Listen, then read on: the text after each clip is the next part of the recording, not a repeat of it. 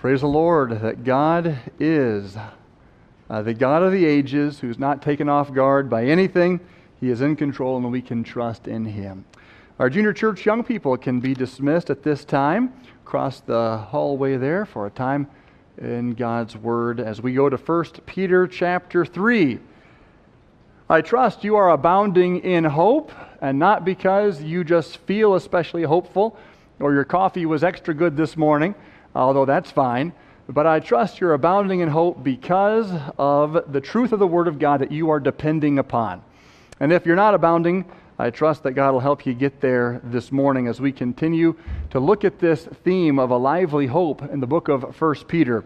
1 Peter 1 3 says, Blessed be the God and Father of our Lord Jesus Christ, which according to his abundant mercy hath begotten us again unto a lively hope by the resurrection of Jesus Christ from the dead. Thank God for the hope that is alive through Jesus because of the resurrection. You know, we have hope. We had a funeral just recently. Brother Beck is here, and his son and, and, and daughter in law. Uh, we sorrow, but those uh, we don't sorrow as those who have no hope. Amen, brother. Uh, God is good, and we have hope uh, that we will see our loved ones again. And uh, what a what a blessing that is to us. We're in 1 Peter chapter 3. We've been working through this book uh, verse by verse, taking it as it comes. And uh, it has been a blessing to me. I hope it has been to you as well. As God's word just laid out before us seems to just cover everything. All you have to do is work through it verse by verse. You're going to eventually get to every topic, and God's timing on that is impeccable. We're looking at a verse, uh, we're looking at a passage uh, that uh, gives us a verse from which I got the title of this morning's message. Uh, we're calling it Living the Good Life and Loving It. All right? Now, with a title like that, I, we might go viral.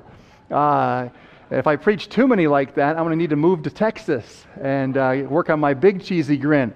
But this comes straight out of the text, all right? Straight out of the text. We're looking at verse 8 through 12. We looked at the first part last time uh, and we'll finish this, Lord willing, today. Finally, be ye all of one mind, having compassion one of another, love as brethren, be pitiful, be courteous, not rendering evil for evil or railing for railing, but contrariwise blessing, knowing that ye are thereunto called, that ye should inherit a blessing. For he that will love life and see good days, let him refrain his tongue from evil and his lips they speak no guile. Let him eschew evil and do good. Let him seek peace and ensue it. For the eyes of the Lord are over the righteous, and his ears are open unto their prayers. But the face of the Lord is against them that do evil. Back to verse 10. This is where we get our, our title. For he that will love life and see good days, let him do the following. All right, so we're looking at, the, uh, again, the, the idea of living the good life and loving it. You know, the world talks a lot about living the good life. But they don't know anything about the good life without the Word of God, without the, the Holy Spirit to guide, without the Savior, Jesus Christ. A word of review here for a moment. Uh, simply, we have been looking at the matter of subjection, submission and uh, we've seen Peter's instructions on submission within society at large, then boiling it down to the workplace, then moving in closer to the home. And he brings it uh, even closer to home by instructing us to uh, submit one to another within the church. And we saw last week that an individual who is submitted to Jesus Christ will also submit to one another and will regard one another in a manner that the Lord Jesus regarded others uh, will regard others, We'll respond to others with meekness, as the Lord Jesus did, and, and uh, we will regard others this, with the same mindset as the Lord Jesus. And that was last week's message. Finally, be of all one mind, uh, having compassion, love as brethren, be pitiful, be courteous, etc. This is how we treat one another when we're submitted to Christ and therefore submitted one to another. And when you are rightly submitted you truly have the opportunity to live the good life and love it. Now, uh, submission gets a bad rap in our day. If you submit to authorities, oh, you're going to have a terrible life. If you submit to rules. Rules are so constrictive, and uh, these governmental systems and everything. Uh, uh, the, the, the, human nature says throw off the shackles of oppression, of, of authority, and, and just express yourself and so forth. But the Bible says if we'll submit to God and God ordained authorities and submit to others uh, within this context, he says we can really truly live a good life and love life.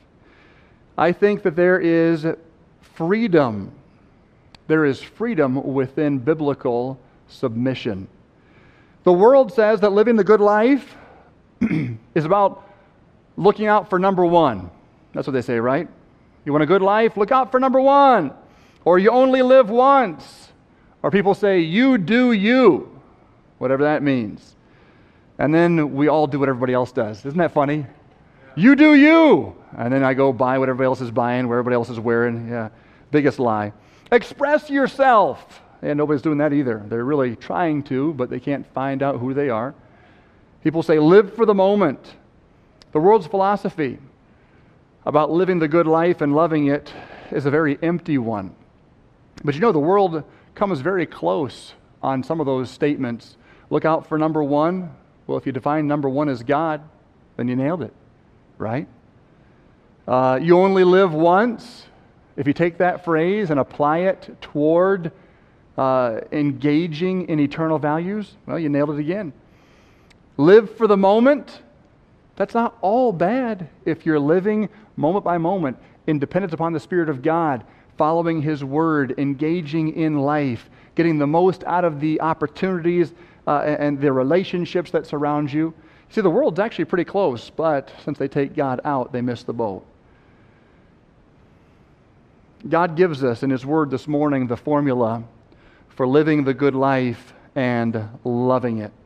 So, do you want to live a good life? Do you want to love life? Well, uh, the Bible says, He that will love life and see good days, I've got some, some words for you, a formula for you. First of all, let him refrain his tongue from evil and his lips that they speak no guile. Number one, if we're going to live the good life and love it, you need to practice restraint. That doesn't seem to work. I thought you were talking about living the good life. I thought you were talking about, you know, loving life. And the fir- number one on the pathway to living the good life is practice restraint. Uh, this guy, where'd he dream this up? Well, I'm just getting it from the text. Restraint is a big part of living a life of fulfillment and satisfaction. You know, uh, I, I want us to look at this in, in two respects this matter of restraint First, just restraint in general, and then specifically the idea of refraining your speech, restraining your lips. First of all, restraint in general is a good thing. Paul, the apostle, said in 1 Corinthians 9:27, But I keep under my body and bring it into subjection, lest that by any means, when I have preached to others, I myself should be a castaway. Paul was one who kept himself under. Restraint was good. And, and why? Is, it, is, is there something spiritual about refraining from this and refraining from that? Do you get more brownie points with God the more restraint you have? No, no, no. It's just if I want to go this way, things over here aren't over here. Okay? So uh, if I want to go this way, I got to get rid of the stuff that pulls me that way. It's a matter of knowing what you want in life. It's a matter of knowing where you're going in life and setting your sails that direction. And so I'm going to restrain certain appetites. I'm going to restrain myself from certain impulses. I'm going to refrain myself from this or that. I'm going to keep under my body and bring it into subjection, lest I get diverted from my life's goal. It's a very spiritual thing to do, but it's also something that people do who aren't even spiritual at all. Athletes do this, do they not? Do they bring under their body and bring it into subjection? I, I, uh, I saw a little uh, interview. Some Hollywood actor was getting in shape for a superhero role, and he signed a contract of so many superhero movies. So the next six years of his life, he's going to have to be eating chicken and lifting dumbbells and all this. And they said, Well, what do you think about that? And he started like moaning. He said, I've had, I, I have to give up beer for the next six years, you know. And he was, oh, this is terrible. I have to give up my beer. Well, why was he giving up beer? Because he loves the Lord? Uh, no. He was giving up the beer because he had to trade out the beer belly for the six pack abs so he could be this guy on the, on the big screen, right? Even the world understands if you want to go a certain direction, then you have to give up other directions. And yet we Christians struggle with that. We Christians say, hey, I've got Christ now, I've got a home in heaven, and I've got Christian liberty, and I should be able, with my liberty and grace, to do whatever I want and still love God and still be a good parent and still be a good Christian. It doesn't work like that, friend. It doesn't work like that for the, for the lost world, and it certainly doesn't work like that for the child of God. Paul said that he could yet become a castaway, a has been, a statistic he could become that guy that they all talk about. Do you remember Paul? Oh, Paul. He had so much potential. Oh, that one message he preached, oh, is so good. Oh, what happened to Paul? Now, you know that we've said that about preachers in our day. And people have said that about preachers in every single day. But it was not said about Paul in his day. Why? Because God put some bubble around him no, no, no. He was human. He exercised restraint. He understood if I'm going to live the good life, the life that God has for me to live, if I'm going to love life, have joy, peace, no regrets, no guilt, I've got to keep my body uh, disciplined. Restraint is the fruit of discipline and character. Restraint is that which keeps you from harm hindrances, and humiliation. Yeah, without restraint, you could eat some humble pie, friend. You could experience some shame that you never saw coming. Restraints are good. Though restraints are admittedly restrictive, they are ultimately freedom. Uh, they're, they're, they're, ulti- they're ultimately freeing, I should say. Teenagers hate rules. They hate when mom says, be home at this time, and oh, my parents are so restraining. But you know, those restraints mean that there's love. Those restraints mean that they care about you, and there's freedom. There was a football player. He was a running back, and he was a huge high school prospect, very much in shape. Got a college, uh, not college degree, a college scholarship. He was going to go play football on a scholarship. And he went down to his basement to pump iron.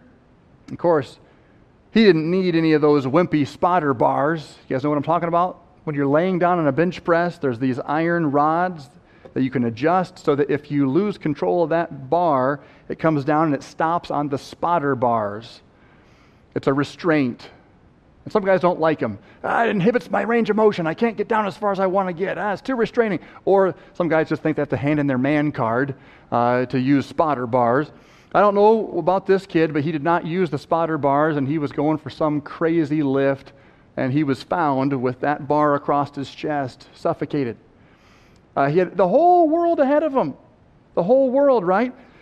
Well, the spotter bars might seem restraining, but at least when you get up, you're free.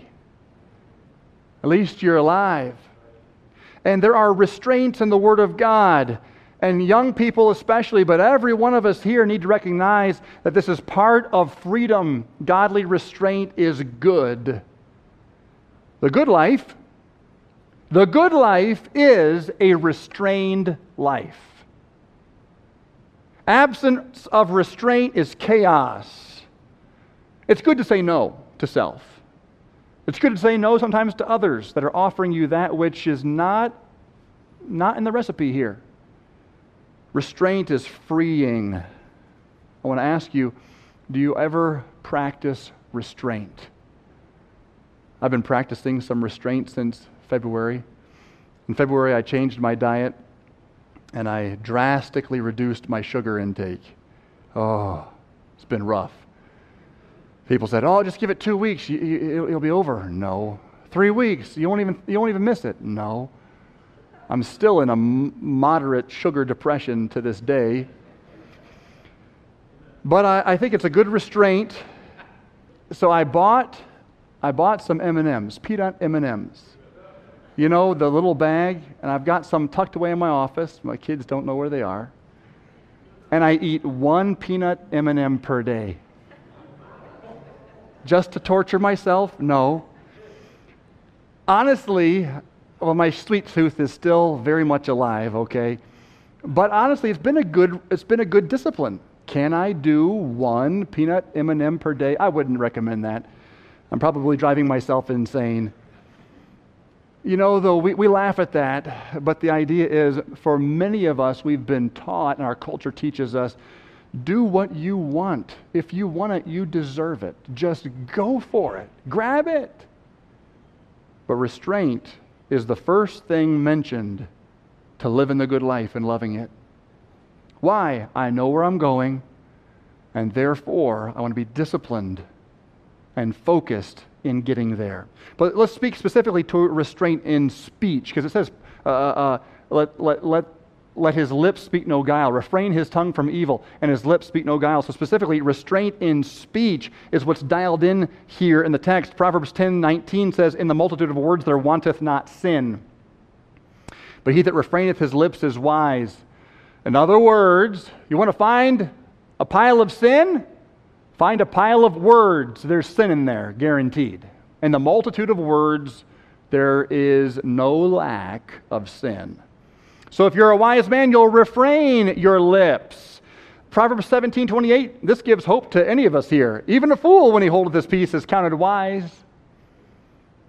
And he that shutteth his lips is esteemed a man of understanding. You don't have to necessarily have the degree, you might just need to close your mouth.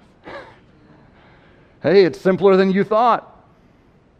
Proverbs 29 11, a fool uttereth all his mind, but a wise man keepeth it in till afterwards. James 3 is all about the tongue.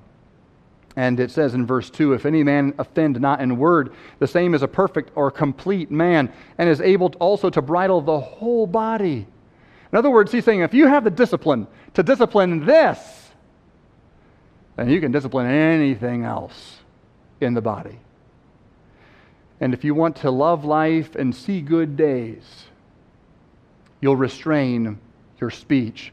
Do not engage your mouth without engaging your brain. That's what these words are saying. Think before you speak. Assess the appropriateness of what you're about to say, to whom you're about to say it.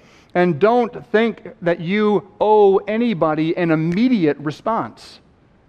You don't have to answer every text that fast. You don't have to answer every comment on Facebook. You don't have to have the last word in every conversation and every argument. Give them the last word. Let them walk away thinking that they won. Uh, it doesn't matter. What matters is you've got to have speech that is restrained because you're here for a bigger purpose. Practice delaying your response. I'm working on this verbal or electronic. I, I am working on delaying my responses. Because if I respond right away without praying about it, without thinking about it, I oftentimes get my foot in my mouth. Take extra time. The wise man, the Bible says, studieth to answer. Now also beware when you're tired, when your brain is tired, your lips get loose. Beware of those times and just close your mouth and recognize this is not a good time for me to speak. Discipline your speech daily and hold your speech accountable to the Word of God. We live as Americans in the day, as long as it lasts, of free speech. But did you know that free speech doesn't mean that you have the biblical right to wag your tongue all over the world? Online or whatever. You still have to be accountable to the Word of God. There's a lot of things that are legal, but it doesn't mean that the Bible says there's no restraint to be had there. Hold your speech accountable to the Word of God. Proverbs 4.24 says, Put away from thee a froward mouth, and perverse lips put far from thee. Colossians 4 6, let your speech be always with grace, seasoned with salt, that ye may know how ye answer every man. This means we're thinking about our speech, praying about our speech, asking God for the grace of God for answers. Boy, if we would take this to heart, what would God do with our mouths? And also, what might what messes might we not get into in our lives? Don't use your liberty as an occasion for the flesh. Galatians 5 tells us, use not liberty for an occasion to the flesh, but by love serve one another. Are you living the good life and loving it? Well, I can tell you, if you have not embraced restraint, you're not living the good life that you could live. You don't understand what God has for you. Embrace restraint, restrain your speech, and recognize life tastes better when you're not eating your own words. Refrain your speech. So, number one, if you're going to live the good life and love it, practice restraint. But secondly, if you're going to live the good life and love it, prefer good over evil. Verse 11 says, Let him eschew evil and do good. What is that word eschew? I love some of these old King James words because you have to you have to dig into well, what does this mean? And so I dug in a little bit and I found this is a helpful, helpful word. I like this word. Proverbs 3 7 says, Be not wise in thine own eyes, fear the Lord and depart from evil. It shall be health to thy navel and marrow to thy bones. All right, this is the idea of having a godly perspective on what is right and what is wrong. Not proud, but having a humble fear of the Lord and saying, I want to get away from this evil. I want to get as far away from it as I can because I want the blessing of God. I want, I want the good life. Well, we got to look at the meaning of this word eschew. I don't know if I'm saying it right. It sounds like somebody sneezed. Eschew, eschew, you know. Uh, we're not talking about sneezing. Uh, I, I, think, uh, correct me if I'm wrong, eschew, is that right? Anybody? Okay, we're going to go with it. The meaning means to turn oneself away from, but more than that. It means to turn in such a way as to be so, so repulsed by something to instinctively or reflexively turn away. It's like a reflex. Have you ever had this? Have you ever eschewed something? I'm sure you have. I am sure you have. You come up upon something absolutely gross, and you, you don't even think about it. You just, ah, yuck. The puppies that we've had, who, by the way, will be going home in one, one week, amen? Oh, we raised puppies, and now they are they're going to fly the coop. Uh, they have made some messes that have caused when I walked into the puppy pen area to just turn. Uh, you don't think about it; it's a reflex, right? Or there's me and needles. I don't like needles. Never have liked needles. Um, I know I'm a big guy, but if you want to see all six foot five of me fall over, bring a needle toward me, and yep, we're done. Uh, I, I, just, I, if we're watching a TV program and they got needles and blood, and ah, nope, nope, I am turning away from that. I just can't handle it, all right? Certain things we just eschew. Well, there are some things we should eschew because it's downright evil. We need to nurture those reflexes. I have not always done this. Uh, certainly, uh, there have been times I have failed at this. Uh, but I do thank the Lord for the measure of victory that I have had. I, I know I was at the basketball court growing up. I was at the basketball court every single day. Uh, drugs would come by, alcohol would be offered. I could have done anything or experimented with anything, but I, I, I was just so repulsed by that. And I, well, I saw what these guys did when they were on the stuff and crazy, crazy stuff. And, and to, to, me, I never, I never saw it as the high life. Thank the Lord, I could have.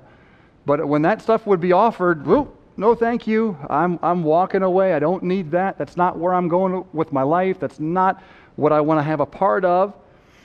Uh, but I recognize other people, you know, uh, because of how they were raised, raised differently, it, it can be a different story. Um, uh, two, two ladies in my old church were going out knocking on doors, inviting people to church. One lady um, uh, was, was uh, new in the Lord, very, very new in the Lord. And they were knocking on this door, waiting for someone to come.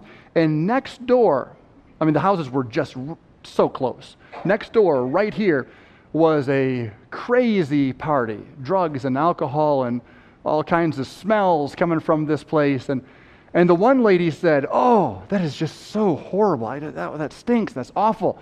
And the other girl who was new in the Lord said, You know what? something in me really wants to be over there right now.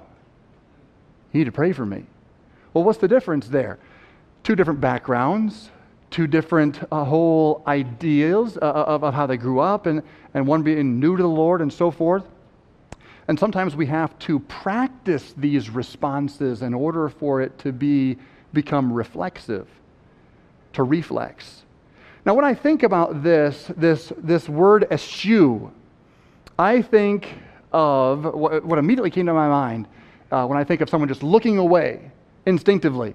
I think of how we try to, chain, to train our young men when it comes to the matter of lust. We teach our young men uh, don't, don't take a second look and a third look, and uh, you see some, uh, some girl that's not dressed well, she's dressed provocatively, don't follow her around trying to get a better vantage point. No, you look away. You look away. Um, uh, this is something that I believe men should do of any age, but we should start training our younger men. And here in this, in this book, uh, it is not implicit here, but earlier uh, it did talk about uh, how the, the woman should also uh, behave herself and dress herself uh, in, a, in a way that is with a meek and quiet spirit. And in, in, in chapter 3, um, who, who's adorning, let it not be with uh, outward adorning, plaiting the hair, wearing of gold, putting on of apparel. Let it be the hidden man. Basically, uh, he's speaking that they would have a modest demeanor. And so, certainly, I think our ladies can help our young men with this by not presenting a temptation to them. But I want to just stop eh, before I just move on and say this word eschew. How does it? Where should it land in our lives? I think for sure, speaking to the men specifically, though it's not just men who would deal with this, we need to be careful when the presentation or the opportunity to lust occurs. We need to nurture a, a reflex of eschewing that. Now somebody says, "Why? I mean, God created beauty, and God created uh, you know this, and oh, it's it's fine. I mean, you can look, but you can't touch." Well, one reason why this is not in the notes, but I read in my devotions this morning, happened to be in Proverbs five, six, and seven. And you read Proverbs five, six, and seven, and then you come to this word, eschew, evil. Uh, you read Proverbs 5, and it talks about how if you look after a stranger, a, a, woman who is strange to you, to lust after her, you're, you're pondering the path that leads to hell. That's what it says. You, you look it up. Her steps lay hold on hell. In other words, it's a big deal. And it, it goes on, and boy, I tell you what, if you struggle with lust, if you struggle with lust, read Proverbs 5, 6, and 7 every morning. Do it for a year it's actually kind of a scary passage. It talks about what you will reap with your life if you go this way. It talks about the destruction and how you'll be holden with the cords of your own sins and you'll reap in your own body. It talks about the things that you could reap in your body, physical problems because of your lust, and the regret and the wailing and the moaning. Oh, I hated instruction. Why didn't I listen? If you want to avoid what Proverbs 5, 6, and 7 says, then you come to this book and you eschew evil. You learn to eschew it. You learn to quickly look away. That's not where I'm going. God's got me going this way. I have to, there's certain things I have to refrain from and restrain myself because God's called me. I'm going to eschew evil and go this direction. Look away. I do want to just say this because I believe it's helpful. And again, uh, one, one good thing about preaching verse by verse through the Bible is stuff just comes up and you bring it up when it comes up. And so no one can get mad at me for bringing something up when the Lord brought it up, right? Uh, with topical preaching, you could just harp on one thing forever. But on this note, speaking of eschewing evil, earlier in the passage he talked about ladies dressing modestly that does help men with this. And as we are brothers and sisters in Christ, seeking to love one another and serve one another, I, I do believe it is important for me to say here that some young men and some older men, frankly, but mostly the younger men, uh, have come to me throughout my ministry discouraged because they fought such a battle with lust in the workplace and at school and wherever else they've been. And then they come to church and they look for a little window of rest. And they find, no, girls at church still dress provocatively, and I still can't get away from it. I have to still eschew the evil even here. And it's discouraging. Now, in our culture, uh, the, the guy who is in that situation is just told, hey, you had a brain problem. It's your problem. Don't you tell the lady how to dress. She can do whatever she wants to do. You're responsible for you. And hey, I get the guy needs to be responsible for him. But we're all Christians here. And I have witnessed young men at a church activity eschewing evil in this context. And it's unfortunate, it's unnecessary, it should not be brothers and sisters love one another, they're not going to purposefully, uh, or maybe not purposefully, uh, but present a temptation to fall for a brother while claiming, I've got liberty in the Lord, I've got grace, and so you, buddy, just need to figure it out. Now, some of our young ladies are unlearned, and uh, uh they just they, they, they have not been taught and so, on that note, I would say, first of all, it is incumbent upon every man in, in, in the, the assembly to make sure his wife knows what a man struggles with, and to know and make sure his daughters know what a man struggles with. And some of our men also need to, to recognize this. Some of you men are getting old, okay? You're getting old, and you have forgotten what raging hormones feel like you have forgotten exactly where you were at 19 and what certain things did to you. But age is no excuse. All right? You still have a biblical responsibility to remember one way or the other what it is like for our young men. And then maybe you need to go talk to one. Maybe you need to uh, talk to someone and say, hey, uh, refresh my memory. What's this like? How should I be helping my daughters? How should I be helping my household? Uh, I, I believe that women can dress in a way that is beautiful, that is distinct, that is modest. Uh, women can dress in a way that glorifies the Lord, and you don't have to wear a bag, okay? A bag with a hole for your head and two holes for your arms. All right? I think it can look good, and it can be uh, even, maybe even in style. Not all the styles can we wear because the world doesn't use the Bible as a guidebook.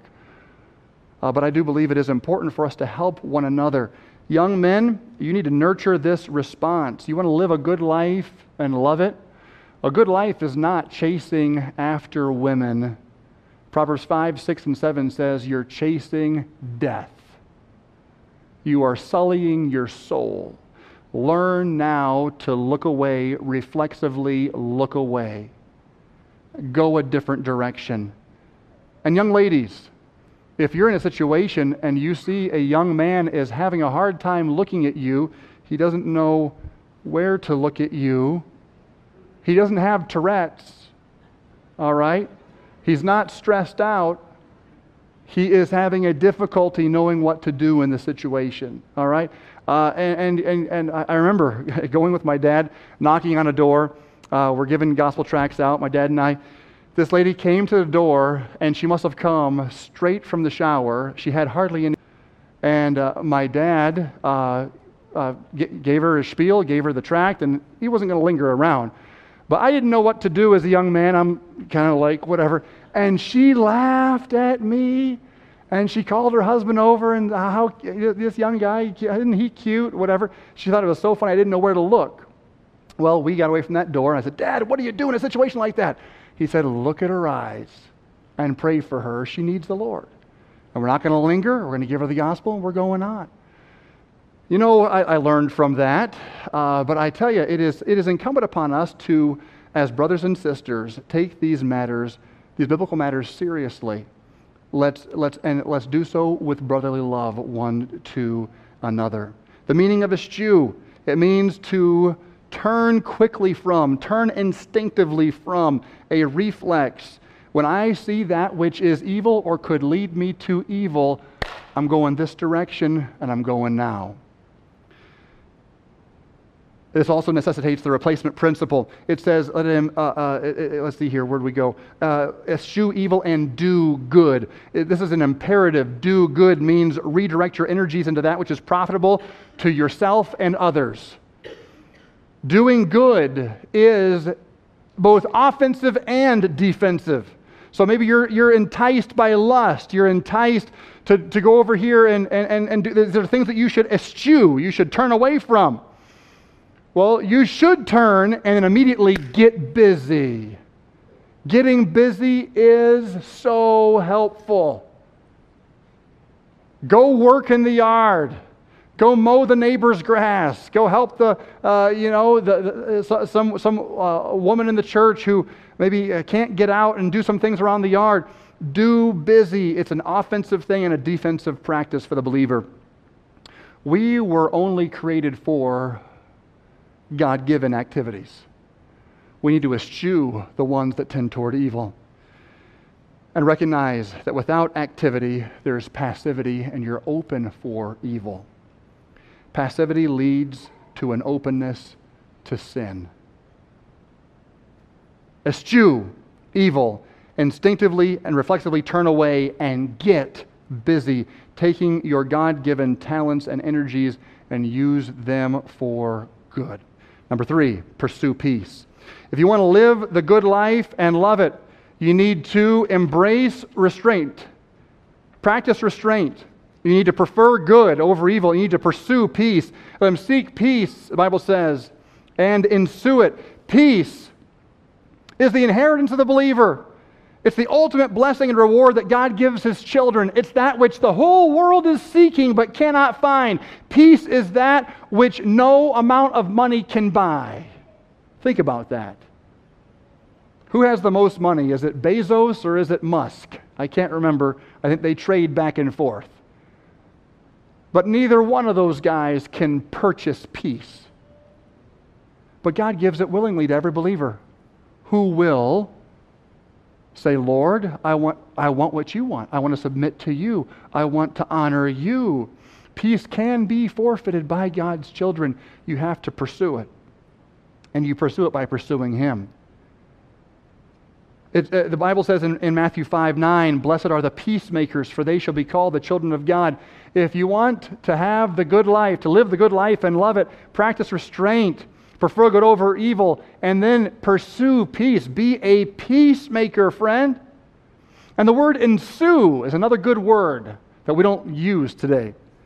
And I like these King James words because they make us stop and think. Look it up. And what does this tell me? Well, not only does this word carry the idea of pursue, which you probably figured that, ensue, pursue, it just kind of seems to work, but it's more than that. If you look this up, the Greek word that underlies this word is translated in the King James Version most often as the word persecute. Now that's weird. Persecute. How in the world does that go? Uh, seek peace and persecute it. what does it mean? Okay, when you think of persecution, what do you think of? I don't know about you, but I think of one guy's running another guy's following after. You're going to the stake, Christian, and I'm coming after you. You're persecuting, you're chasing them, you're pursuing them. Here's the idea of this word ensue it's the idea of to pursue after something with a vengeance, with passionate determination, with firm resolve. If you've read about the Spanish Inquisition, they ensued the believers they pursued after them with passionate determination. And God says, I want you to pursue peace that way. I could get into that argument, but I'm pursuing peace with a vengeance. I could get distracted into all of that drama, but I'm pursuing peace with a vengeance and I am passionately determined, resolved to be a peacemaker, to bring peace to every situation that I can, to be a voice for God, a voice for good. And I will not be swayed. You're not going to pull me into your argument. You're not going to pull me into your fight. I'm not choosing sides. I am pursuing peace. I'll tell you what, that's a, that's a fast way to the good life. Are you living the good life and loving it? Pursue peace with a vengeance. Passionately and determinedly seek to be a peacemaker wherever God has put you. Two more here. I know you thought I was done. Two more very, very, very quickly. If you want to live the good life and love it, practice restraint, prefer good over evil, pursue peace, and then two more quickly practice God's presence. For the eyes of the Lord are over the righteous.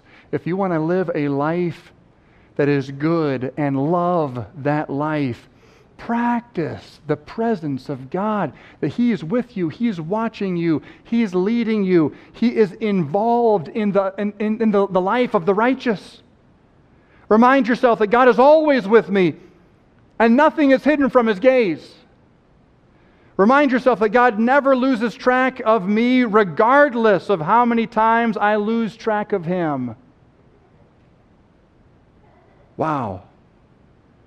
Remind yourself that the God who sees in secret shall reward openly. God is faithful. Remind yourself of, the of, of this as you practice the presence of God. Remind yourself that the truest form of your relationship with God is revealed during the times when no one sees you but God. I want to say that again. Practice God's presence by reminding yourself that the truest form of your relationship with God is revealed during the times when nobody sees you but God. Ultimately, it doesn't matter what I think of you this morning. And I think highly of all of you that I know, okay? It doesn't matter what other people think about you. What matters is what does God see? What does God think of you? Are you living for His gaze and His gaze only? Are you practicing the presence of God. Practice His presence, He will see you through. And remember that freedom, freedom from God, is bondage to the world. Seek only to please Him. Practice God's presence. And five, and fifthly, finally, prize God's favor. His ears are open unto their prayers, but the face of the Lord is against them that do evil. If you want to live the good life and love it, you need to practice His presence. He's, he's watching you, but also not just that He's watching you, He is hearing you. His ears are open to their prayers, but the face of the Lord is against them that do evil. It is truly the good life when God's ears are always open. Uh, when, when a child knows they have the ear of their, of their parent, life is good. Life is good. And you and I can go boldly through the, to, the, to the throne of grace because of Jesus. Life is good. Folks, you shouldn't take answered prayer for granted. You shouldn't take prayer for granted. Have you ever found yourself in a, in a, in a distressful situation of your own making and found your prayers seem to not be working? That's, to, that's one way to make a distressful situation much more distressful. But the good life is that life in which the child is in constant communication with the Father. Prize God's favor in your life. Don't stray. Keep in communication with Him. It's truly the good life when His face has not turned away from you. The Bible says in that verse on the screen behind me, His face is against them that do evil. His face is representative of His manifest presence uh, folks, he's always here, but he's not always, uh, uh, you, you may not always feel like he is. Our sin comes between us. And how terrifying a proposition it is to live one's life when God looks away. Well, does God do that? You know, there are times where God does. There are times where God sees what you're doing, and it's as if He just kind of turns away. His face is against them that do evil. And in those moments, He is leaving you to your own way. He's leaving you to your own devices, and that's a scary thing. When God looks away, you're going to reap what you sow. The good life. The good life is when God turns His face to you His smile, His protection, His comfort, and His blessing. Friend, are you living the good life and loving it? Are you prizing His favor? Are you practicing His presence? You know, the world has twisted all of this.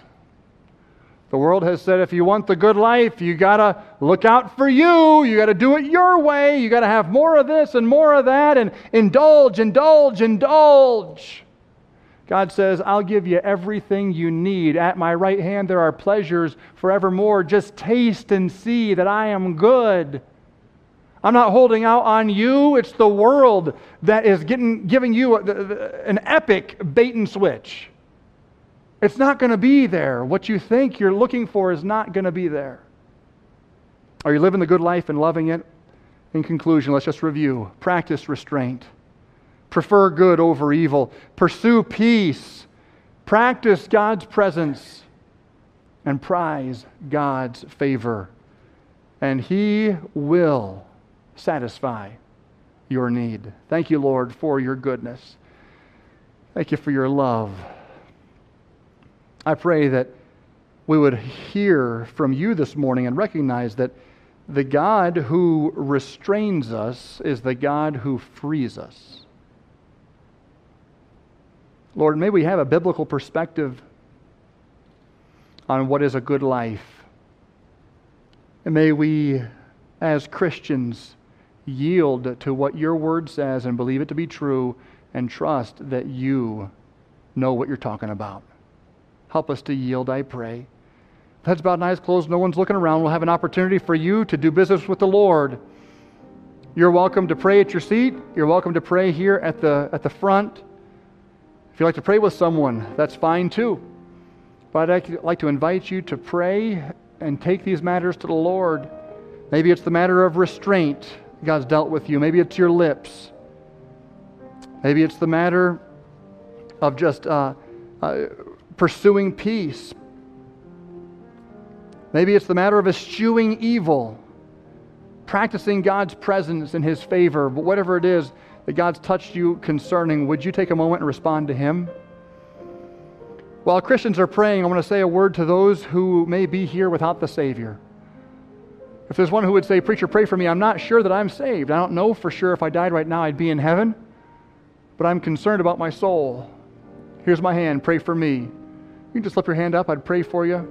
If you're not sure you're saved, if you're not sure that you're on your way to heaven, take a moment and just put your hand up. I'll pray for you. I'd like, I'd like to talk to you at some point.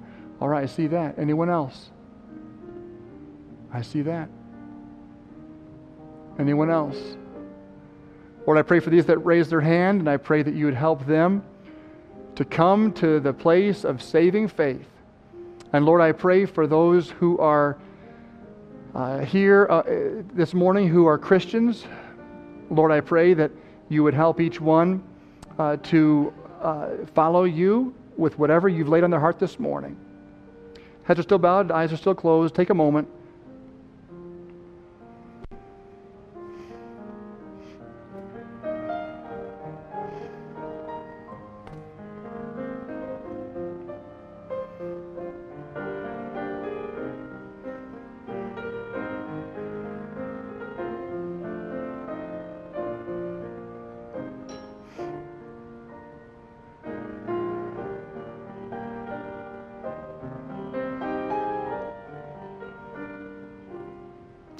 Let's stand to our feet and we'll have a closing word of prayer here. I trust that you'll take God's word to heart. God's word is not intended to hurt you, it's intended to help you. Nothing I've said this morning was with any intent to frustrate or upset. If you're frustrated and upset, please talk to me. I'd love to clear that up if we can. But we want to let God's word heal us and help us as those who can be truly free, abounding in hope.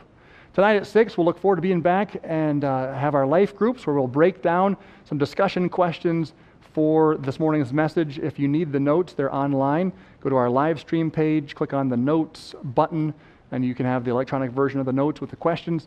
Chew on some questions that you want to bring back tonight, and let's continue to let God's word change us this morning. I ask Brother Terry Boyd if you'd dismiss us in a word of prayer here this, this morning.